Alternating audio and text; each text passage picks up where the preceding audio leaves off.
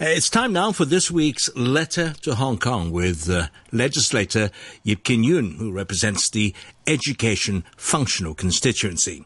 The following program is a personal view program.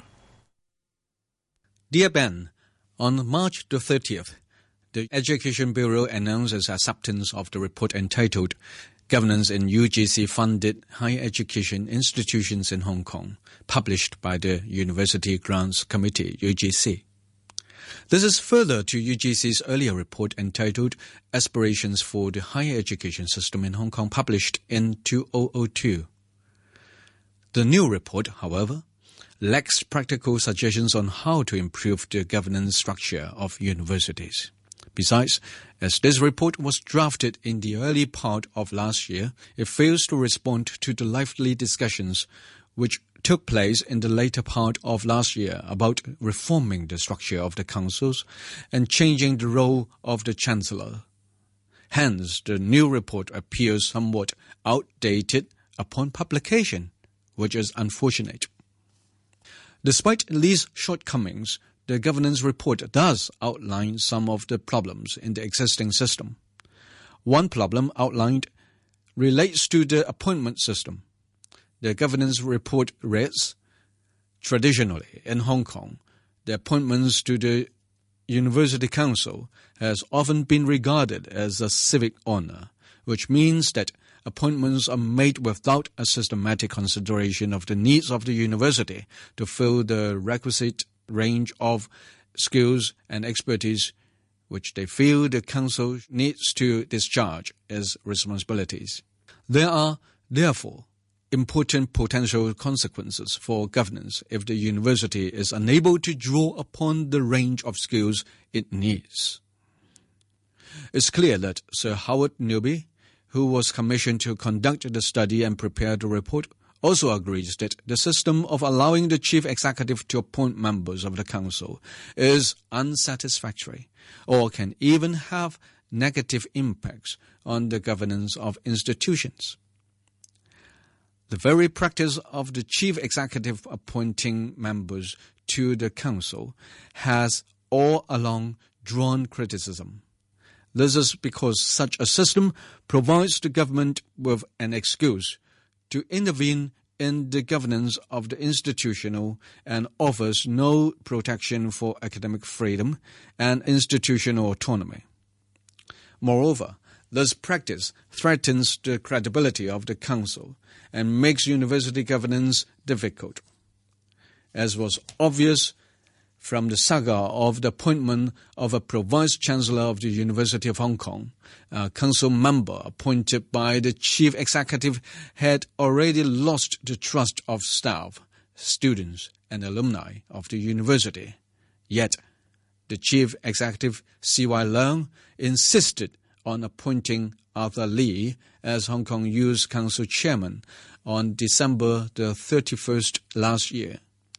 This aroused strong dissatisfaction throughout this university. Before the appointment was announced, a vote had already been taken indicating that 90% of Hong Kong U staff, students, and alumni objected to Arthur Li being appointed council chairman. But the chief executive simply ignored the voice of staff, students, and alumni and pressed ahead with Arthur Li's appointment. This incident shows that a council member appointed by the chief executive can be one without any acceptability and can be one who is extremely unpopular among the stakeholders of a university. In a case like this, how can it be possible for the university to have good governance? In January this year, the Hong Kong Professional Teachers Union submitted its views to the panel of education of the Legislative Council. The submission gave a clear analysis of the problems inherent in the arrangement whereby the chief executive makes appointments to the council. To rebuild the credibility of the council and to regain the trust of staff and students to, in the council, we should A. Introduce legislative amendments. B. Abolish or reduce the number of council members appointed by the chief executive or by the Chancellor. C. allow the council to make its own invitation to people from the community according to the university's actual needs, and D. Increase the number of elected council members. Currently, the chief executive automatically becomes the chancellor of 10 statutory institutions. In the ordinances governing seven of the institutions, it is even stated that the chancellor is the head or the chief officers of the university. We believe that the arrangement of having the head of the government as the head or the chief officer of a university is unreasonable. There should be an appropriate distance between a university and the government. Only then can academic freedom and institutional autonomy enjoy the protection they well deserve. Therefore, we believe that the chief executive should not be the chancellor of a university. Even if the chief executive has to remain the chancellor, his or her role must simply be ceremonial, and he or she must not be vested with any power to influence the governance of the university. This point, though not mentioned in UGC's governance report, is of great importance. The issue of governance covered by the governance report is essentially confined to the Council. We should, however, not lose sight of the fact that the Council is simply part and parcel of university governance.